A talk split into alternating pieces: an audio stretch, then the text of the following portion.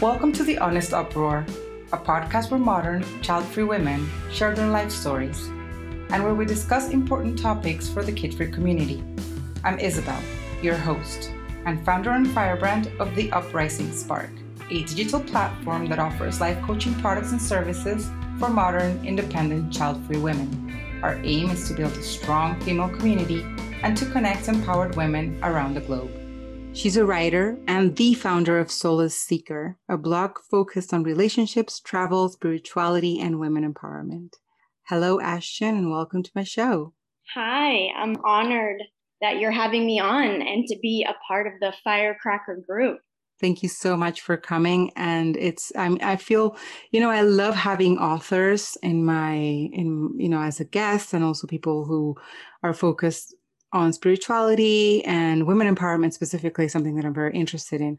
So, um, before I ask you about your actual published books, I want to know more about what was it that inspired you to start Soulace Seeker? Well, um, I started to use writing just kind of like as a tool for my own therapy, get stuff out of my head, write it down onto paper. And um, so I would just write these essays, short essays, blog posts, if you will, for myself. And then I decided, wow, like I could really be helping out other people in a very similar situation as I am in. And I just needed the courage to be vulnerable and put that stuff out there. So I created um, my writing blog and and then it just kind of flourished into a brand from there to where now I do workshops and I also am a Reiki healer.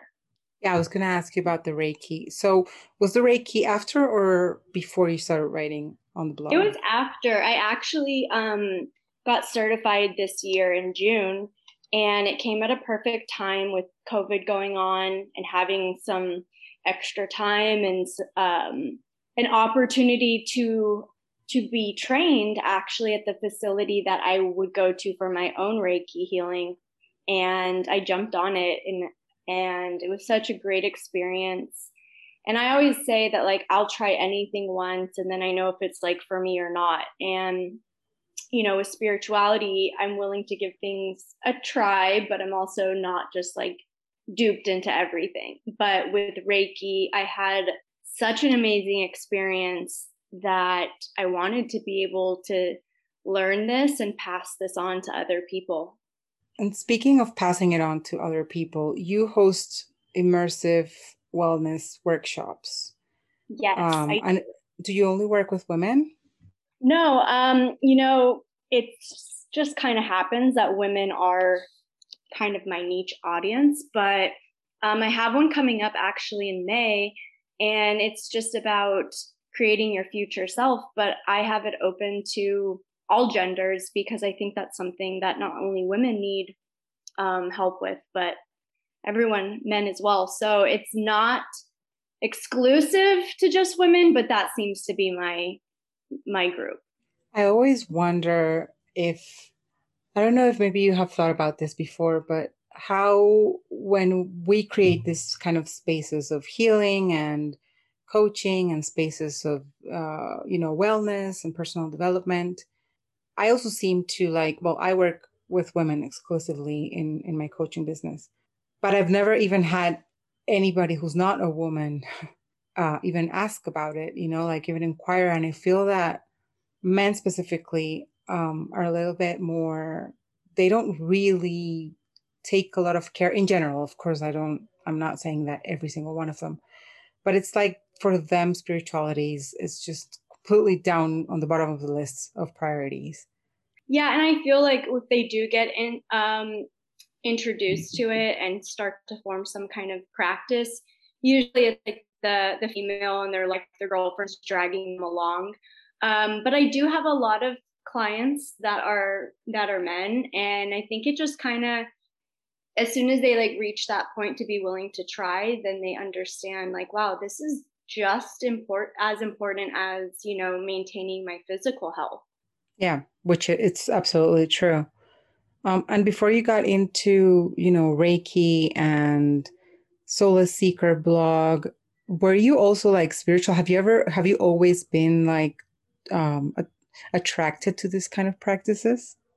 Yeah, I have always, I mean, I grew up in a traditional Italian Catholic house, household, um, but I really have formed my spirituality, I would say, ever since like um, early teens. I was always interested in, you know, the mystical side of connecting to a higher power. And so, um, yeah, I would say that this was just something that always intrigued me. And I love that I can do it for work now. Yeah, that is something that, you know, the whole idea behind loving something and being passionate a bit about something and then actually making it your career is like the dream, right? Absolutely.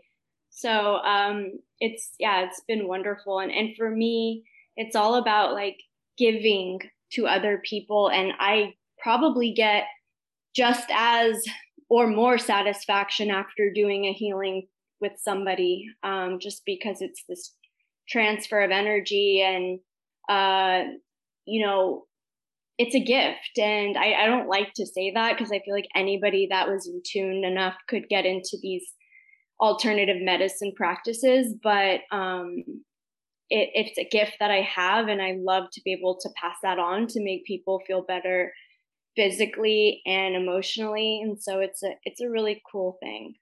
It is absolutely a gift but the cool thing and i think you know like you said is that it's something that is available for anyone. Um, I feel that we all have that capacity as human beings to connect with our spiritual side and to use a lot of tools. Like reiki is a really a really good tool for example but there's so many more um, that we can use to like heal and to understand ourselves better as human beings even just a moment of meditating or writing in a journal, you know, all free of charge and at everyone's disposal. So 100%. And I think that's how I would suggest anyone kind of wanting to dip their toes into it to get started. Yeah, absolutely. I think, you know, like I said, there's so many tools out there, and I feel that people, I mean, we won't connect, as in, like, everyone won't connect or like feel attracted to every single one of the tools. There are some that will resonate a lot more than others, some that will not resonate at all. Right. Um, but that's okay. You know, it's kind of like finding your favorite ice cream flavor. You can Absolutely. try all of them. yeah. that's the great part. Yeah, which is what you said. You like trying things at least once, and then maybe you decide if they're not for you, or maybe they are. And you know that's yeah. the cool thing about and I, I, say that because i was in india and i got um, my palm read and he was like you're gonna have two children and then that's when i was like nope you're a fraud and uh, this isn't working so that's where i say i'll give everything a chance but yeah that's not happening buddy We're going to revisit that because I also, you just reminded me of something that happened to me as well. But before we get into the whole child free thing, talk to me a little bit about um, Words from the Soul, which is the book that you released back in 2018. Words from the Soul um, was the start of my writing process. Uh, I had just turned 30 and I was going through a divorce and just like a major turning point in my life. And Words from the Soul is actually a compilation of all of my blog articles. Um, and it ranges from relationships to travel to spirituality, um, just a lot of different topics that at the moment were shaping me into the woman that I am today how was the experience of having all of your like very personal vulnerable stuff out there? It was certainly scary um, but then i got over that really quick as soon as i started to see that i was helping people. So i didn't even care if like there were 10 critics to one person that i was resonating with. That was what was so important to me and it was freeing and um, I just, uh, my favorite quote is to articulate your suffering in a way that you emancipate, that emancipates you and empowers other women. And so that was just really important to use my pain, turn it into power, and to really show women that these are all part of the life stages we go through and they all may be different, but this is making us stronger and we need to just kind of light it up and ride that wave out and come out on the other side a, a way better individual for having undergone all of those those hard and difficult experiences in life. Absolutely. I completely agree. And there's something that Brené Brown said. Um, I don't, ex- I remember the exact quote, but it's something like, you don't know if your story is going to become the roadmap for somebody else. Absolutely. And I have had some pretty intimate conversations from my writing um, where it was just that little like uh, cherry on top that someone needed to make that push forward to start living their life for themselves. And um, that's just like so awesome for me to be able to just write from my soul and it to resonate so much with someone else that it gave them the the power and strength to make you know life altering choices for their best interest. That's beautiful. I mean i think that's the most powerful way that we can touch somebody else's life because you're not like directly involved with them not necessarily through like reiki or any other no. uh, workshop it's just people reading your your what you're writing is people reading your thoughts your feelings and connecting with you at a, at, a, at a level that it's kind of like ethereal in the sense that because you're not physically there but at the mm-hmm. same time they're kind of like feeling your soul in a way right absolutely i love that and you have your second book was just released so uh, this was two months ago in february and it's called the parenthood pendulum yeah and so that um I kind of honed in on a particular topic that was really close to me, which is choosing to be child free. And um, I didn't want to, you know, make it a bias book or separate people and, you know, kind of group us into child free and parents and all that. So I was really wanted to get a perspective from so many different people. And when you were talking about the whole you know males tend to put their spirituality and, and stuff on the bottom i think one of the most intriguing parts of the book is from the male contributors because we often don't hear their voice and yeah. They can choose to be child free as well um, or they can choose to be parents and then also be a little more um, open with the challenges and stuff because i feel like we still do shame moms that admit that it it's hard and they've had regrets and stuff. So it was really awesome to see the males step forward and show their vulnerability, let us in on their perspective, and um, and also I just really wanted to bridge the gap and change the narrative for the child-free community. That's very interesting. But now that you you got into the topic, this is very um, I mean, it's very interesting to me to hear, you know, the male voice in child free community. It's it's often underrepresented in all of its spaces. Mm-hmm. Um, there are a few like uh, child free men who moderate groups on Facebook, uh, but the content is mostly done by females, by by women in general. And I don't know if you are you on Clubhouse. Um, I'm not. Okay, if you'd like an invitation, just let me know. Okay. uh, I we created a club called Free Club on on Clubhouse, and by we I mean uh, me, Lenora, and Kristen, who are my two uh, co-hosts on uh, Free Girls podcast. And we created this club, and there's it's really it's it's strange even to see that in a room of ten people, nine are women. And mm-hmm. maybe maybe one is a, is a guy. Normally there's more normally it's just women who are talking and discussing all these subjects and kind of like debating on stuff and and going back and forth on on you know many many different subjects. Um and one of the things that we were discussing with the one guy who's been a little bit more vocal about the whole thing is just as women are the ones who feel the most pressure because it's their organs in the end, right? So, well, not women, but people who have a uterus, we're the ones who actually like have the capacity, biological capacity to give birth, unless we have some sort of fertility issue.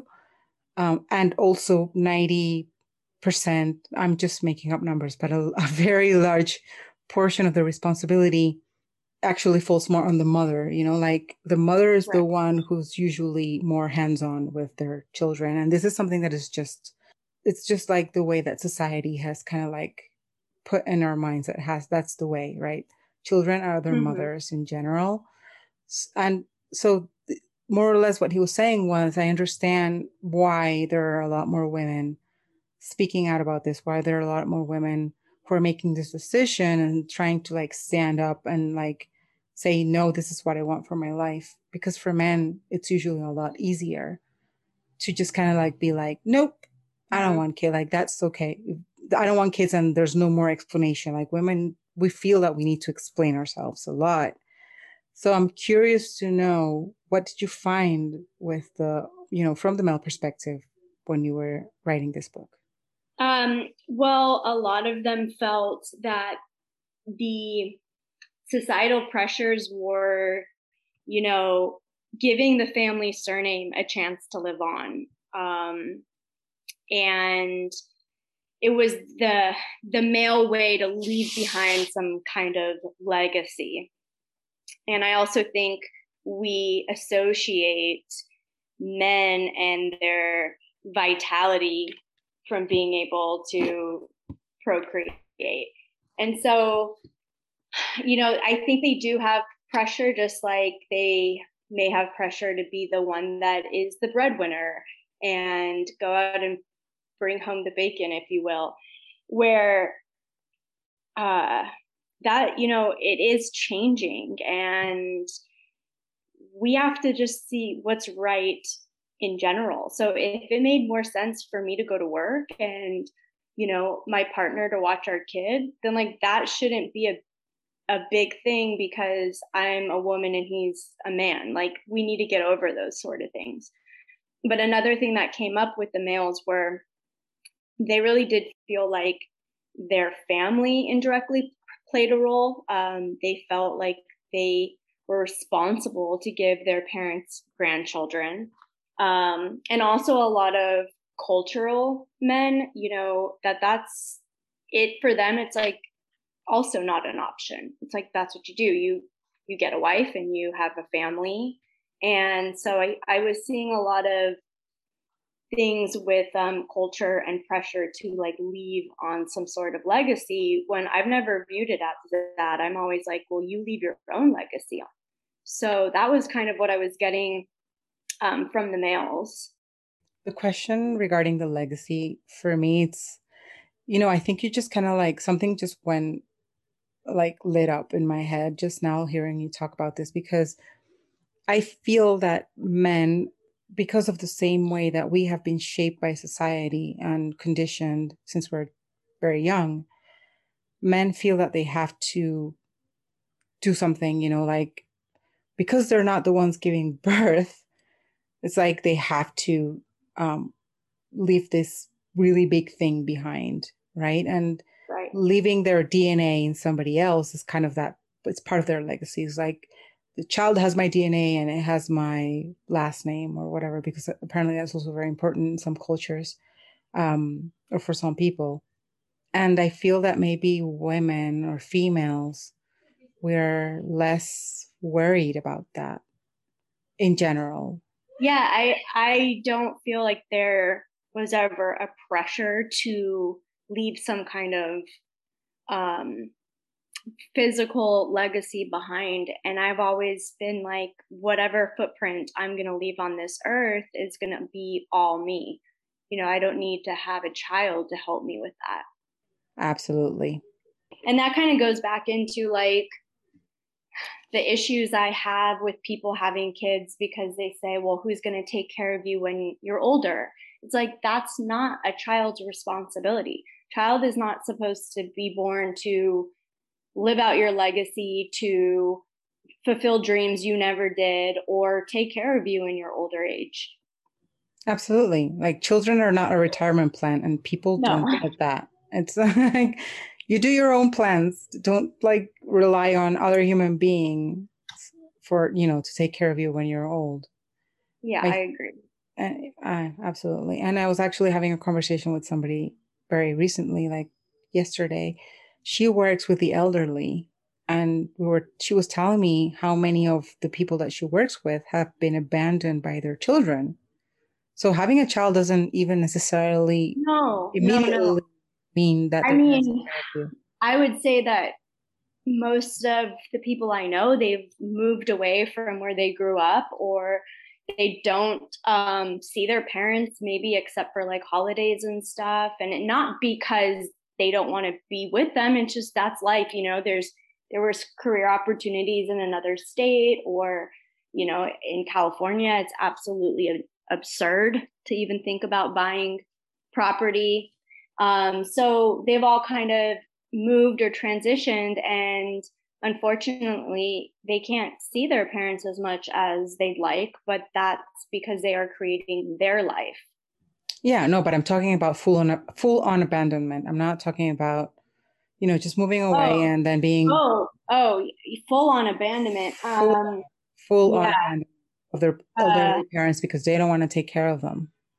That's, I mean, pretty awful. Um, but also, there's we don't know their story. We don't know what growing up was for them and what kind of impact their parents had on them. Because I don't know. I feel like if you respect and love and honor your parents and you truly believe they did everything they could it may have not been every, everything but they did what they could you wouldn't abandon them you know maybe they weren't the the best parents?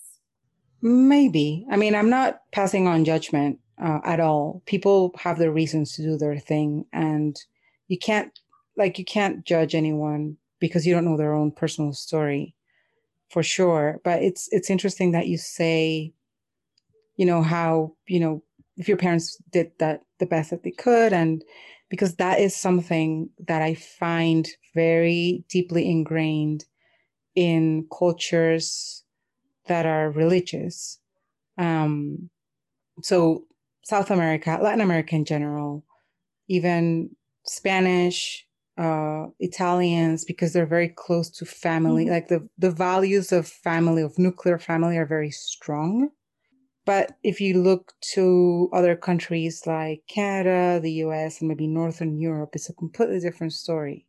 So it does actually like I think culture also plays a role. Yeah, yeah, you're right. Um, yeah, because a lot of the times we have family members, you know, living with us, and um, that is a, a huge part of our culture is to keep the family uh, together as much as possible. Whereas that might not be, that's not something that they grew up learning um, or being taught was an important value for that particular family.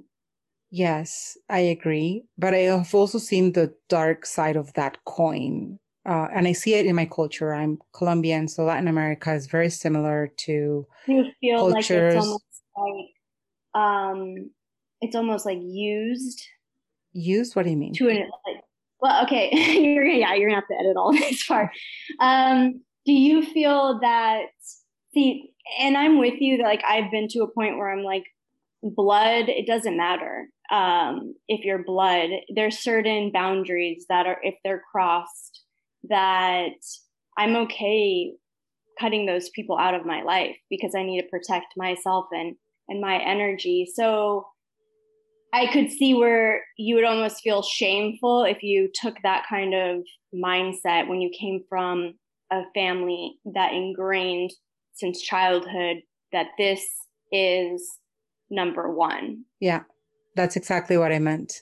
You know, it's, I think it's very hard for a lot of cultures like mine and even cultures that are very nuclear family centered, Asian cultures, African cultures, Southern European, maybe Eastern European cultures, um, that the whole thing about family is like blood is thicker than anything else. Uh, and therefore it doesn't matter what any of your family members do you always have to stick by them whatever it like it doesn't matter what it is. So it's i feel that and, and people here freely openly say my children will take care of me when when i'm old because it's their responsibility. Like it's followed by it's their responsibility. And i've never actually like adhered to that at all. I love my parents but I've told them, you know, I, I will be, of course, next to you and I will support you as much as I can, but I, I refuse to be your caretaker 24 seven. Yeah. You know, absolutely. Like I've had that discussion with my mom. It's not happening. You have three kids. Uh, you might want to lean on the other ones because that's i'm not doing that um but I my mom has also set herself up to not have to be taken care of by her children but that was also kind of her growing up like she was the parent basically to her three younger siblings. So i think it, she always just kind of had that mindset you know make sure you take care of yourself. Um, and she's now in her 60s and has paved a path for that to happen. But yeah that would be too difficult for me if it was an expectation You're listening to The Honest Uproar, a podcast where modern, child free women share their life stories and where we discuss important topics for the kid free community. I want to learn a little bit more about where your choice came from. Like, is this something that you remember having that moment of, I don't want to have kids? Or is it something that you've always felt that you weren't, like, you weren't just called for that? Yeah. Um, I just think that the idea of motherhood and the lifestyle that comes with it was never something that interested me. I can truthfully say I don't have a motherly instinct. I don't see like little kids or babies and get this like warm, fuzzy feeling. I never did. Um, and I also am extremely aware of like my limitations and that are a direct conflict of interest with what you need to have to be a great parent. And um, to know that I would probably have a lot of feelings of resentment and frustration for my child, it's pretty obvious that I shouldn't be procreating. Um, but when you say like a specific aha moment, I say that my earliest memory of not wanting to be a mom was when I was 12 years old. Um, and I say that because that was the year that Stepmom, the movie, came out. And for a 12 year old to just be like enamored by that movie, I don't know why, but I was just like, if anything, maybe I'll go the step route, stepmom route, because then like I don't have to have them all the time. And and I'm like, you know, for that to be going through a 12 year old's mind, um, yeah, I just I do think a lot of people forget that it isn't instinctual for all women. It's really not. It really is not. And there have been scientific studies that have proven it. When I actually had someone um, that read my book was thinking that, you know, like, oh, you know, kind of basically all the thoughts, she's going to change her mind. It's different when they're your own, blah, blah, blah. And then he was telling me when he got to the point where it said that like I was not born with a motherly instinct, that's what really like caught his, like caught his attention because he didn't even know that that was a thing. And I'm yeah. like, wow, yeah, it is. Yeah. I mean, that's one, that's something that has been sold, quote unquote, sold to us by the patriarchy and by just this pronatalist society, and it is that all women are born uh, needing to mother something. If you don't want to have children, you're broken, you know? And, you know, I, I feel like my masculine uh, traits kind of shine more than my feminine ones because, you know, like patience, caring, nurturing, those kind of come second to, you know, kind of being in charge and taking things into my own hands and if i want it done i do it myself so yeah i don't i never i just never felt a calling for it and i i still don't at 34 and I don't think it's ever going to be something that I regret. I have two amazing, um, a niece and a nephew, my godchildren. And I think just showing up for them in a different kind of way is what I was put on this earth to do. And it's great that you have that kind of clarity because that's the most important thing, I guess, just to know what it is that is going to make you happy in life and pursue it, of course. Yeah. Um, and I wanted to ask you because you did mention that you went through a divorce. Was the, the, did, it, did it have something to do with the fact that you don't want children? Um, that played a part. There were other factors, but uh, from the very beginning, I was very vocal that I didn't want to have children. Um, but I was young. We met when I was 20. So he kind of just assumed that I would change my mind later on. And I assumed he would adopt my beliefs. And then by, you know, the end of our 20s, that wasn't the case. And so he really wanted a family. And I was not going to negotiate on having a child to save my marriage or anything else. So we just respectfully, um, you know, ended the marriage and both wished each other the best of luck and what's going to make us happy. That's truly what we both wanted for each other was go out and get and do what's going to make you happy. It's very civilized, but it's also so common um, because I've heard this story before, you know, of child-free women getting married, very being very clear and vocal about their choice since the beginning, and then their partner thinking they're going to change their mind at some point, and it doesn't happen. Um, you know, my mom always asks me, uh, well, about my current partner, who we both are 100% on the same page when it comes to marriage, when it comes to having children. Um, and it's awesome to have that unwavering support but she's like, What are you going to do if he ever tells you he wants children?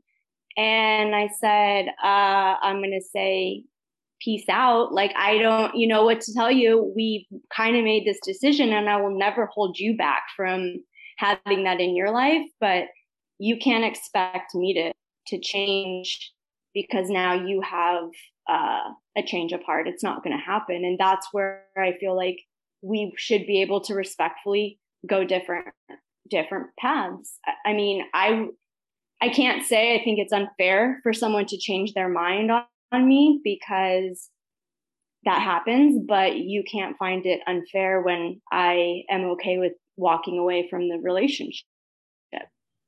Yeah, absolutely. And it has happened before, you know, people who say they're child free and then maybe they meet somebody, fall in love completely, and then they decide as a couple that they want to have children and that makes them happy and it's okay. I mean we're humans. We can change our minds. That, that's why it's important for us to like check with ourselves every one in a while every once in a while regarding those choices and see where am i today? Am i still feeling child free? Yep still child free. You know? And carry on. Um because i you know children is just such a big non-negotiable in any relationship you either have them and want them or you don't.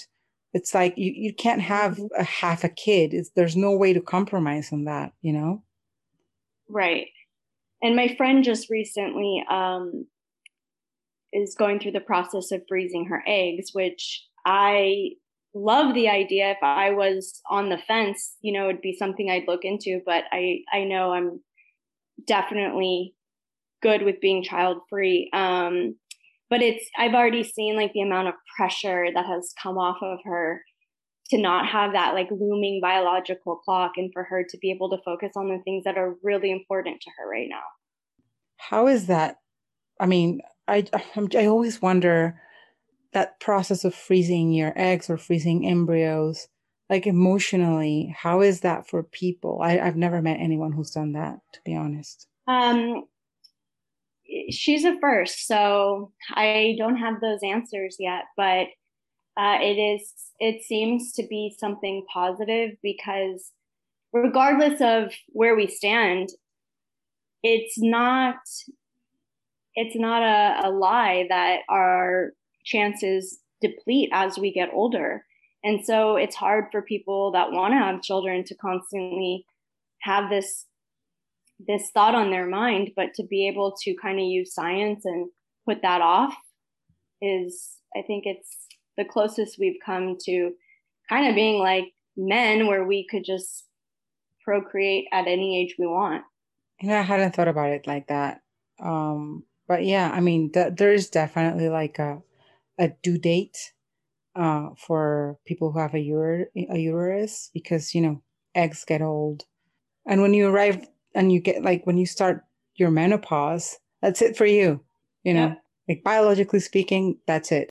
And and yeah, I mean, it is quite you know science here supporting sort of like you know you get the choice for a little bit longer, uh, even if you have to find like a surrogate afterwards. But it also, I mean, the other thought that comes to mind to me is if your body is not biologically able mm-hmm. to produce children anymore, do you think it's it's going to be able and uh, have the energy that you need to raise one, especially a very young one? Absolutely. Um, that was another thing that came up from the male perspective in my book was asking if they felt like not having a biological clock gave them some kind of like it was a stress reliever and one was like absolutely and then the other man told me um, no because my biological clock is technically my wife's you know? We want to have children so we're on that same exact clock. And I, I found that really profound because it was like yeah i never really thought about that. Um, if you marry someone and there's an age difference the the male's going to have to have to really pay attention to the female's time frame. Yeah, that is something that hadn't crossed my mind either. but you know, this is the kind of thing that because I don't want to have children, I never like I know I never it really ponder on any of that. It makes my life so much easier just like going to the OBGYN being like I just need my annual pap and a re-up on my birth control and we're done. I don't need to be looking for follicles or anything beyond that. And it's comforting. Yeah, it absolutely is. Well, Ashton, it's been a pleasure having you in my show. Thank you so much for coming. Before I let you go, is there anything else you would like to add to your interview? Anything at all? Um, I just want all the women that are out there that are child free by choice to stay strong, continue to read and listen to women like yourself and myself to let them know that they have a community here and it's going to get bigger and we're going to be more widely accepted and less questioned. And really we have one life to live. Make sure you're living it for yourself. Um, and uh, i wanted to also have all your listeners know that i'm offering 20% off my new book the parenthood pendulum. So if they go to my site, www.soulaceseeker.com, um, type in firecracker for the promo code to get 20% off. Thank you so much for that, Ashton. And to my firecrackers, I'm going to leave you uh, Ashton's website on the description of this episode, as I always do. So you can just click and visit her website and check out her book, The Parenthood Pendulum get that discount uh, with the code Firecracker. And you can also check out any everything else that um, Ashton writes about on her blog and her workshops. If you're into spirituality, you're going to see a lot of great resources there. Thanks again for coming, Ashton. Thank you so much. Thank you for listening to The Honest Uproar, a podcast where modern, child free women share their life stories and where we discuss important topics for the kid free community. We hope you tune in next week for our newest episode. And since we love hanging out with you, please be sure to follow us on social media at The Honest Uproar and visit our website at thehonestuproar.com. If you like what you heard, feel free to share with your fierce, child free firecracker friends. Until next time, continue fueling your inner fire.